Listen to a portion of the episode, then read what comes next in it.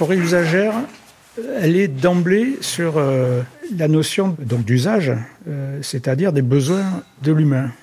Donc l'humain fait en sorte de limiter euh, ou de neutraliser la prédation humaine. Donc interdiction de commercialiser les bois, interdiction de les sortir même du territoire historique du Captala. Tout ce qui est construit avec le bois d'ici reste ici, c'est-à-dire on ne vend pas les résidences principales euh, construite avec le bois d'ici, ainsi de suite. Et ça, ça, remonte euh, au XVe siècle, en tous les cas dans les textes qui nous sont, euh, qui nous sont restés depuis le XVe siècle. Voilà ce que c'est que le temps long. C'est pas seulement celui de la pousse de la forêt, hein, des, repousses. On est aussi sur des garanties données à l'ensemble des habitants du Captala, qui sont un, usager indivisible, si on peut, on peut parler comme ça. Captala, c'est le territoire constitué des communes de Lateste, Arcachon, du Jean Mestras et une partie de l'Ège Cap Ferré qui appartenait à la Teste avant le rattachement à l'Ège. C'est bientôt demain. Le monde d'après, c'est maintenant. C'est bientôt demain. Ok, boomer. France Inter. C'est bientôt demain. C'est bientôt demain. Le monde d'après, c'est maintenant. Alors, présente-toi. Antoine Chao. Moi, je suis euh, Jean-Marc Destabot. Euh, je suis au conseil d'administration euh, au bureau de la DUFU. La DUFU, c'est Association de défense des droits d'usage et de la forêt usagère. Voilà, je m'intéresse à la forêt surtout par le, biais des, communs, parce que j'ai beaucoup travaillé moi-même dans l'édition et la propriété intellectuelle, c'est-à-dire la notion de commun attaché à la propriété intellectuelle. Donc là, je suis, me suis intéressé à cette, notion de commun naturel qui est totalement connexe. C'est une forêt naturelle qui s'est régénérée seule au fil des siècles et une forêt privée qui appartient à plusieurs propriétaires, 161 personnes physiques ou morales qui se partagent les pas loin de 3900 hectares de forêt usagère. Et un an et demi après le méga-feu qui l'a fortement endommagé, de fragiles jeunes repousses apparaissent parmi les bruyères, mais la forêt usagère de la teste de bûche continue de souffrir de la prolifération du scolite, un redoutable coléoptère qui grignote la pinède en s'attaquant aux arbres subsistants mais fragilisés par l'incendie. Depuis le 15 novembre, un arrêté permet à nouveau aux usagers de prélever du bois mort pour le chauffage dans des lieux bien précis. Je suis avec Christine Penny, Philippe Pascal Fur et Jean-Marc Destabo, respectivement présidente, vice-président et secrétaire adjoint de l'association ADUFU, forte d'un millier d'adhérents pour défendre le droit des usagers de la forêt usagère. C'est bien, bien, demain. Ici, non, on est vraiment le dernier, le dernier témoin de cette, euh, cette façon de voir les choses, je dirais. Et c'est ça que vous défendez, quoi. Tout à fait, bien sûr. Surtout, surtout. oui, bien sûr. Alors, euh, ici, euh, nous sommes dans un secteur, entre guillemets, autorisé, puisque au départ, en raison des, travaux de, coupe des arbres sinistrés, l'accès à la forêt usagère était interdit pour des raisons de, sécurité.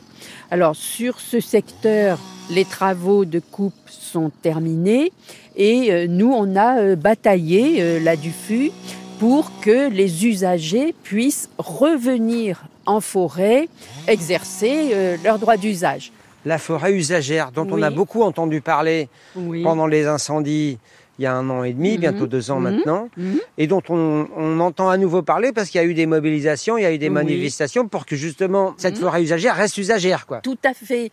On a beaucoup entendu parler de la forêt de la teste de bûche en oubliant le qualificatif d'usagère. C'est une forêt usagère et je tiens à préciser que c'est la seule forêt usagère qui est survécu en France. Pour moi, c'est le moteur de ma mobilisation personnelle, c'est euh, conserver ce, patrimoine unique.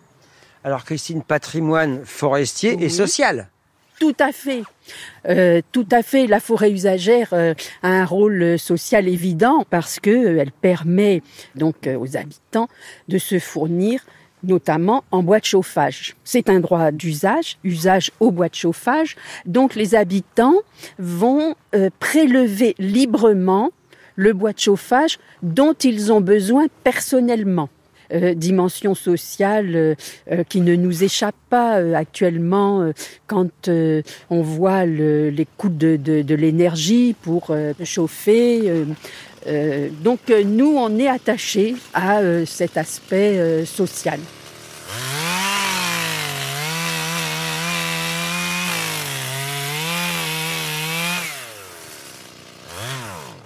Il n'y a plus d'essence?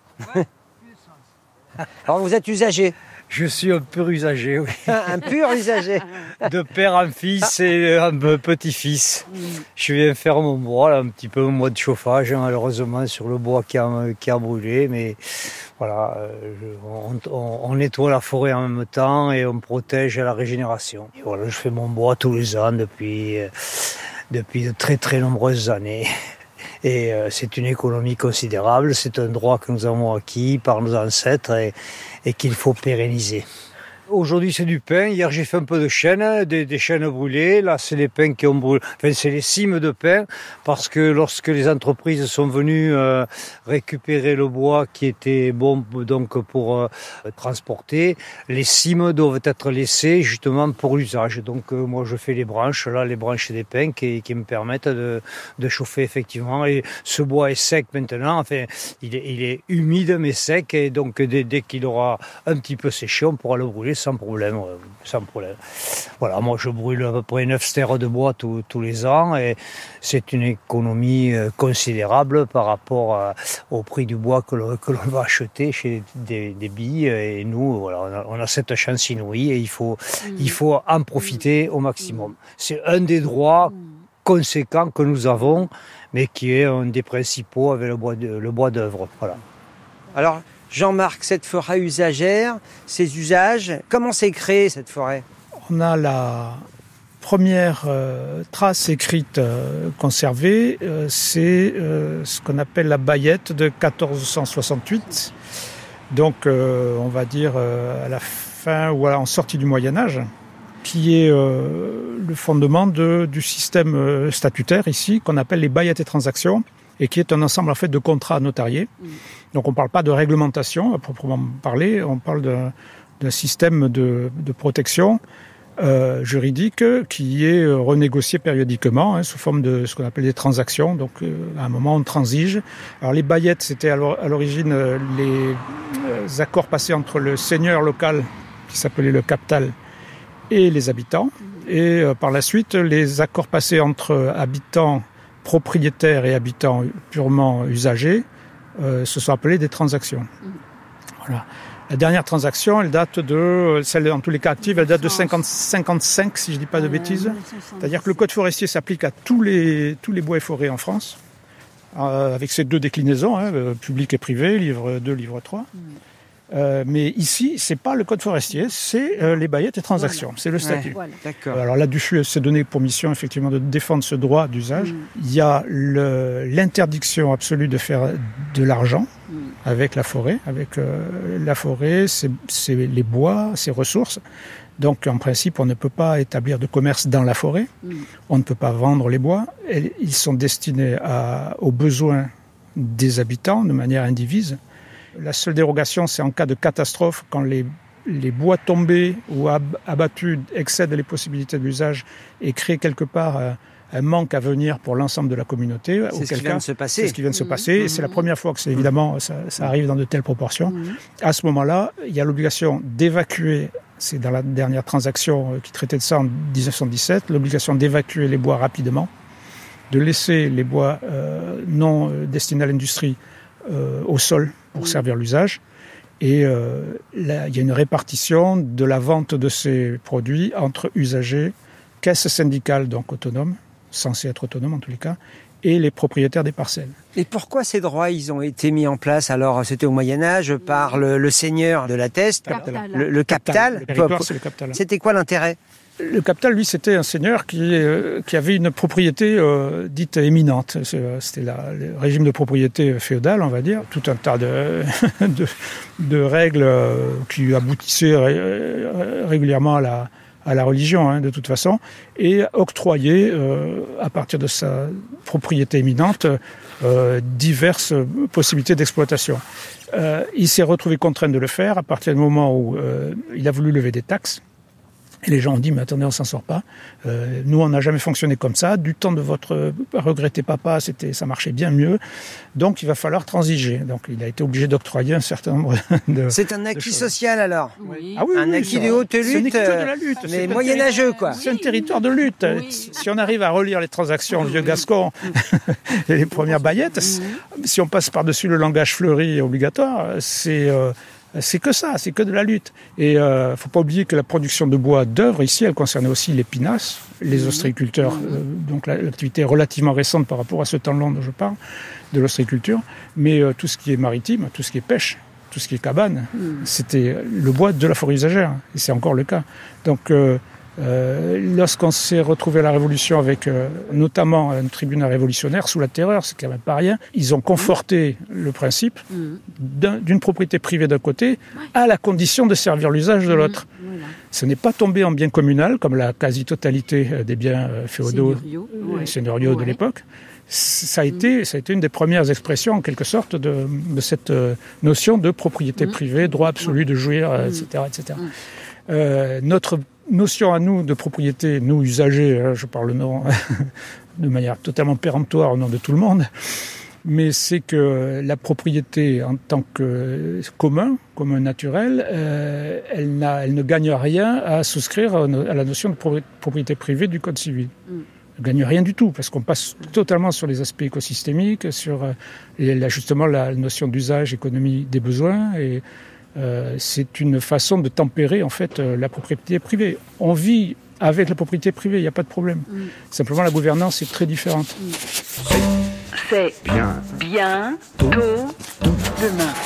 Antoine Chao sur France Inter. Ça va, c'est le pôle hein, de la Diffus. C'est un bail euh, amphithéotique qui nous a été euh, donné par la ville de la Teste en 2008 pour une durée de 30 ans. Il y a deux hectares, ça constitue le pôle forestier. C'est l'activité que l'on fait en soutien des usagers euh, pour pouvoir euh, couper les pins auxquels les usagers ont droit suite à demande écrite, etc. Il y a un processus. Mais il n'y avait plus de scierie sur la commune de la Teste depuis quelques années. Donc il y a 10 ans environ, peut-être un peu plus, on faisait venir une scierie mobile, donc euh, deux fois par an ou trois fois par an. Une scierie venait soit en forêt, soit sur ce terrain-là. Et on débitait les planches euh, et le bois euh, en fonction des demandes qui avaient été accordées par les syndics euh, généraux. Et puis en 2014, euh, on, a, on a décidé, une équipe, on a décidé euh, voilà, de, de- de mettre une, de faire une scierie fixe. Alors présente-toi tant qu'on est. Euh, Philippe Pascal Fur, bah, je suis Gujanais, natif d'Arcachon. Bah, J'ai la forêt. euh, pour moi, c'est comme la ligne du Pilat, c'est comme le bassin d'Arcachon, c'est comme les cabanes chanquées. C'est dans les tripes. Voilà. L'objet, c'était de remplacer les, les. Alors, si on revient en arrière, de remplacer les deux ou trois scieries qui existaient à la Teste dans les années euh, 70 jusqu'à 80 à peu près, et qui débitaient et du bois de forêt usagère et du bois ailleurs. Ces scieries, bon, bah, elles ont fermé euh, pour des raisons économiques, euh, retraite, etc. Et pendant euh, plusieurs dizaines d'années, il n'y avait plus de scieries sur le Captala. Or, on ne peut utiliser le bois de la forêt usagère que s'il est scié et utilisé sur le Captala. Donc, les, nos prédécesseurs avaient mis en place un système avec une scierie mobile dans les années 85, à peu près 90. Cette scierie mobile venait deux, trois fois dans l'année et débitait euh, une cinquantaine de mètres cubes suite à la demande des usagers, mais c'était un petit peu compliqué parce que les usagers, quelquefois, ils n'avaient pas la patience d'attendre trois mois qu'on leur dise votre bois va arriver. Les Gujanais, euh, on était servis après les testerins. Enfin bref, bon, c'était pas le truc top. Et du coup, en quat- 2014, ouais, c'est ça, avec l'équipe euh, du conseil d'administration, on a dit ben on va se mettre, on va essayer de faire une scierie fixe. Mais bon, on avait les moyens du bord, quoi. Donc on a récupéré la, la dans le Gers. Alors on était une vingtaine. Chacun avait ses compétences, a dit, ben, il, fait, il va faire l'idée sur le béton, l'autre ceci, l'autre cela. Il y avait des électriciens, il y avait un peu de tout. Puis, voilà, là, on est arrivé à faire quelque chose qui, au départ, tournait pas mal, qui s'est amélioré petit à petit, mis des automatismes un petit peu pour faciliter la vie des, des bénévoles, euh, un palan pour le scieur, etc. Voilà. Donc, du coup, ça a donné ça. Après, on a récupéré, parce que moi, j'avais un copain qui avait une scierie à Biganos. Et il, il se trouve que lui, il est arrivé à la fin de son exploitation, comme il a mon âge. Donc on est allé récupérer le silo, euh, voilà. Donc on a fait une construction. Bon, Laurent, tu m'en voudras pas, elle est un petit peu euh, de briques et de broc. Salut Elle Laurent. Enchanté. On fait au mieux. Alors moi, je m'occupe de la scierie, enfin je m'occupe du sillage, donc du coup euh, l'association me redonne les, les commandes. C'est 100% justement filière locale, euh, économie courte. Bon, économie, c'est pas, c'est le côté, bah, pour moi, ça l'est parce que en tant que prestataire de services, euh, ça me permet de gagner euh, des sous. Euh, pour l'association, ça va permettre de vivre, mais surtout de faire vivre ce droit d'usage et ça que normalement, voilà, ça revient à pas grand chose du coup le, le prix pour les locaux pour faire euh, pas mal de travaux chez eux. Donc c'est assez intéressant et ça montre voilà une gestion forestière très intéressante. C'est déjà un milieu sensible parce que d'une air. On va voir comment la forêt se débrouille, mais elle y arrivera. Mais vrai que bon, voilà, il y a, y a ce qu'il y a. Donc maintenant la ressource est comptée et euh, c'est vrai que voilà, on va faire 300 mètres cubes euh, maximum dans l'année, en fonction des commandes de toute façon. Et c'est vrai que là, ben voilà, on consomme rien dans la forêt. Donc en plus on vient piqueter à droite à gauche de temps en temps. C'est vraiment un prélèvement très léger, très fin, euh, qui permet de rester sur place.